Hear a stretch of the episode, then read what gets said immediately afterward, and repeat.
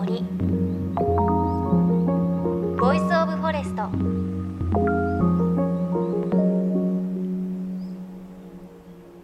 おはようございます。高橋万里恵です。JFN38 局を結んでお送りします。いのちの森 Voice of Forest この番組は鎮守の森のプロジェクトをはじめ全国に広がる植林活動や自然保護の取り組みにスポットを当てるプログラムです。各分野の森の賢人たちの声に耳を傾け森と共存する生き方を考えていきます。今日はメッセージからご紹介します。ラジオネーム肉丸さん愛知県の方。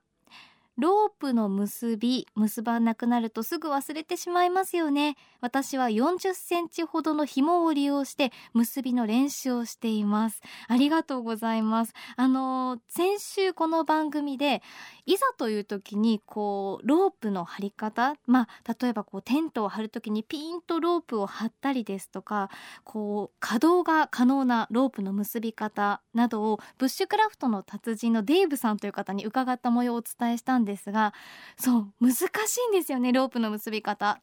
我が家でもですね帰ってきてからちょっとロープを使ってこうベランダに貼る練習とかしたんですけど絶対覚えてると思ったんですけど忘れちゃっててピンと貼れなかったんですよね。であの我が番組のディレクターもですね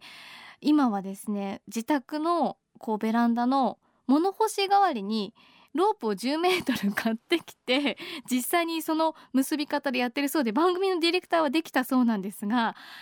あのねピンっていう貼り方はね多分いざという時絶対便利だろうなっていう思うんですけどもね何回やっても思い出せないんですよね。ただあの結び方はちゃんとね覚えておけばねいざという時にね役に立つんだろうなというふうに思っています。いつか思い出すかな。まあそんなこうロープの結び方なんかを学んだモーラナイフアドベンチャーインジャパンモーラナイフのアンバサダー3人によるワークショップもいよいよ最後のお一人を残すのみとなりました。最後はモーラナイフ公認の日本と台湾のアンバサダー長野修平さん。ネイチャークラフト作家でアウトドア料理人という肩書きもお持ちのやはりアウトドアの達人です。では皆さんこんにちは。はい。えー、っといよいよ今日最後のプログラムになります。スウェーデンモーラナイフの国っていうのはサーメ人というそういう先住民族の流れということと血のりということでこの場所が選ばれたんですね。で僕まあ日本人なんですけれどもあのぜひアイヌをテーマに入れてほしいっていう依頼が来てで僕自身北海道の苫小牧って南の方なんですけど山菜料理屋に生まれまし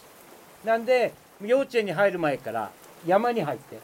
山菜を取ってて、まあ、そこでいろんなもの拾ってね遊んだりもしてたんですけどもその隣町がアイヌの町二部谷というでさらに白老というのもすぐ隣町でちょうど挟まれてます。でアイヌのいろんなものをこう感じながら一つは生活してきてで最近になってその白老のアイヌ民族博物館が実はオリンピック年に向けて国立化するのででそこの裏でアウトドアプログラムをアイヌをテーマにやってほしいっていうのもあってまさにここだという今タイミングです。で今回作るのがアイヌの中に伝わるメノコ板というカッティングボードいわゆるまな板があります。でまな板になってるんだけども片側が掘ってあります。でサーモンをこう開くと中からエッグが出てきます。イクラが。イクラをここに溜めます。っていうのが主な使い道っていうふうに聞いてます。それを僕らのサイズに合わせてここにソーセージがあったら切りながらでここにはそのこうタレをこうつけて食べる、ね、そんなことも皆さんにしてもらって。でここの持ち手なんですけどもここは実はアイヌの人の墓碑って分かります？お墓、ね、お墓の墓碑っていうのは円樹という100年経ったら土に変える丈夫な木が自生してます。で大体直径1 0センチぐらいの丸太をただ突き立てたのが墓碑なんですけども女性はドーナツが上に削ってあります。ドーナツ型。で男性はこういう矢尻が削ってあります。で女性は何でドーナツかというと針の穴をイメージしてます。女性は針で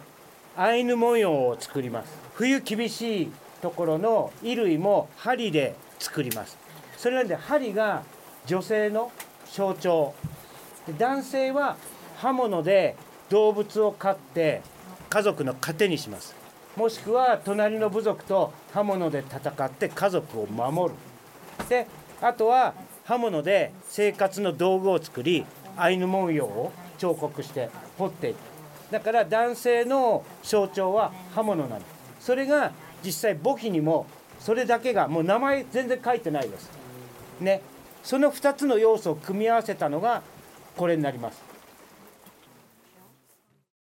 スウェーデン生まれのモーラナイフで北海道の先住民族アイヌの木工を体験するというとっても面白いワークショップだったんですよねでその講師を務める長野修平さんはアイヌの村のある白老町で学芸員の方とアイヌ工芸の伝承研究もされているんだそうです。では木工の魅力にすっかりハマってしまった私高橋のカッティングボード作りの模様をお聞きください。3つ目のワークショップカッティングボードを作るんですが今回もまさかの板からスタート。と。いうことで、まあ、板を斧を使って板を半分にするところから始めてます。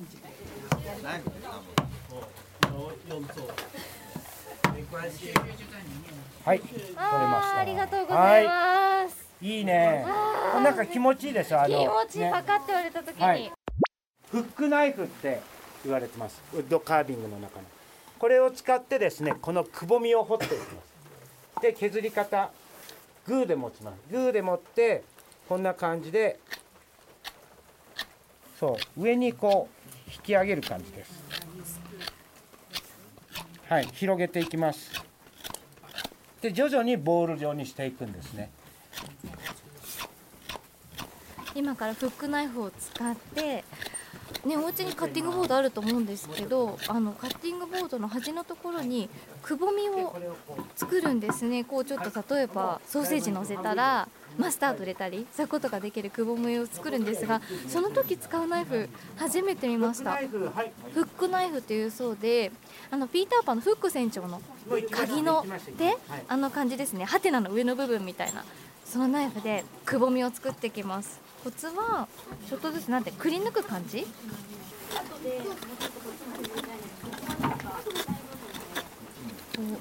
フックをフックの部分を何ていうんですか？体の方にすくい投げながら。えー、難しい。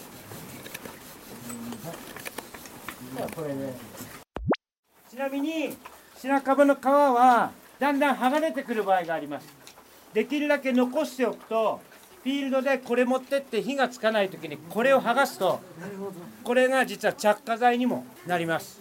ね、そういう使い方もできるので物にはいろんな要素があってとにかくそれを自分で拾って見つけてこんなことにも使えるっていうのを発見していってくださいはいお疲れ様でしたありがとうございますどうも Fantastic! Hey, thank you so much. Thank you. 今終わったんですけど手が止まらないんですよ。このフックナイフが楽しすぎて。これなんですかね？もうこの好きな人って。ハマるの。どんどん自分の形になっていくから。いや森の中でねこう木を削ってるのほんとね無心になるんですよね。で今回作った目のこいたあのカッティングボードなんですけれど大きさだいたい iPad ぐらいですね。でこう持ち手があるんですけれどその持ち手の部分が先ほどお話があったこう女性の象徴である針の穴の形になっているんですよね。でそれと反対側には醤油ですとかマスタードなどを入れるくぼみが作っています。このくぼみを作るのがフックナイフなんですけれど私ね初めて見ました。こうハテナの上みたいなこうナイフなんですけれど本当にね夢中になるんですよ。で長野さんはすっごく上手にくり抜くんですけど自分でやるとねなかなかね時間をかけないとしっかりくぼみになっていかないんですよね。で家に持って帰ったんですけれどまだちょっとねそのまんまなので あの時のこう感動を思い出してまたね作り出さないとなっていうふうに思っています。さあということでモーラナイフアンバサダー長野修平さんに伺いました。今回のワークショップはそのカービングのこともそうでしたし、はいはい、長野さんが最初にお話しされていたアイヌとの関わりもすごく興味深かったんですが。そうですね。あの基本森っていうのはいろんなものを与えてくれるものなんでどんどん取りに行きます。あの動物も彼らは取ってたし親子グマがいたら子グマは自分のコタンでしばらく買っておいて育てるんですね。であの僕実はあの山菜料理屋出身で山菜なんかも取ってもあのまた来年その次の年も必ず同じかそれ以上量取れるようにっていう取れるからって言っていくらでも取るんじゃなくて逆に育成を考えて取るんですね。でそういう経験を重ねながら森っていうものは何ていうか守ろうとかじゃなくて自分たちが生きるために必要なものだからもうそれがより良くなってもらわなければ自分たちが生きていけないそういう意味で彼らはカムイっていう要するに森とか自然のことを呼んで崇めてきたと思うんですね。だから自分たちが生きるために一番必要なものが森だったり海だったりしてるからそういう付き合い方をしてきた。その考え方って今の私たち日本人にとってすごく大切だし、うん、そこに気づき始めてる人もたくさんいるそんなこう瀬戸際の時かなっていう感じもしますね、うん、よくね先住民族の人たちが言うのはものを教えるでしょ。教わった人にはそこで義務と責任が生じるんですって。知恵をもらったらそれを次の世代にここに来て全員そうです。もうカービングナイフで削るのを次は誰かに伝える義務が全ての人に今生じてます。それが知恵の伝達。で昔と同じ普通の目のこ板を作るんじゃなくてそれを現代風にアレンジするっていうのが本来の知恵の在り方っていうか知恵をそのまま伝えるのは要は博物館にしまったもの今の暮らしで何の実用もないものをそのまま伝えてもしょうがなくてある意味雑貨だったりおしゃれな食卓を作るのにもアイヌの知恵の生かされたこういう木工品がこう入り込んで溶け込んでいくっていうそういうふうに知恵をアレンジして伝えていくんですね。だから今日伝えた皆さんは多分僕が伝えたものを多分さらにアレンジして次の世代その次の世代にもあこれ欲しいおしゃれ作りたいって思うものにアレンジしてくれると思います。だからそれがアイヌがいることのいたことのまあありがたみっていうかねそういうふうになっていくのかなと思いますね。これだけ皆さん一生懸命ですから、うんうん、絶対になると思いますしね。私も買いますね。そうですか。はいはいはい、もうちょっと仕上げないとね。そうそうそう。はいはいはい。終われないので、ね、そうですね。そうそうもう愛着が半端ないです。はい。ありがとうございます。ありがとうございます。はい。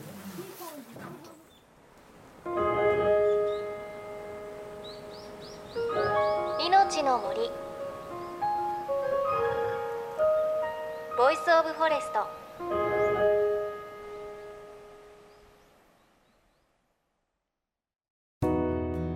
JFN38 局では東日本大震災で被災した沿岸部に津波から命を守る森の防潮堤を作る鎮守の森のプロジェクトを支援する募金を受け付けています。この命を守る森づくりに取り組んでいる AIG 損保は中小企業を災害や事故から守る損害保険のラインナップビジネスガードを法人会会員企業の皆様に提供しています。AIG 損保ではビジネスガード新規契約1件につき1本のどんぐりの苗木を植樹する命を守る森づくりを通じ被災地の復興全国の防災減災に取り組んでいます。詳しくは番組ウェブサイトをご覧ください。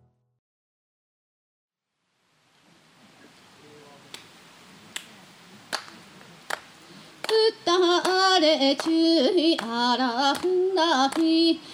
たれ注意あらふなひたれ注意あらふなひたれ注意あらふなひ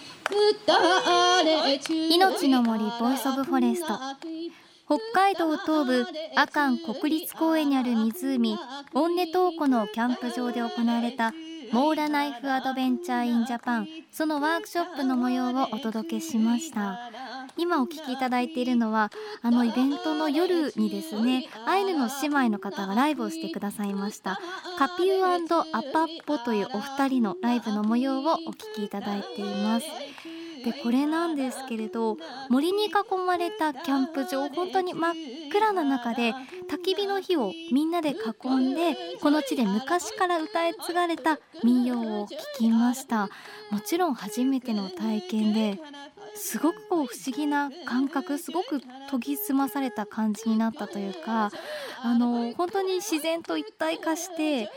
歌詞の意味はわからないんですけれど多分こう自然に対して感謝ですとか「if」を込めた歌を歌っているんだなっていうのは感じて本当になんかねこう空とか木とかと一体化している感じがしました。さあそしてモーラナイフアドベンチャーインジャパンの模様ですが来週でラストとなります。さあ最終日は何を作ったんでしょうか？また番組ではあなたの身近な森についてメッセージお待ちしています。メッセージは番組ウェブサイトからお寄せください。命の森ボイスオブフォレスト。お相手は高橋真理恵でした。この番組は AIG 損保の協力でお送りしました。命の森の木の森。ボイスオブフォレスト。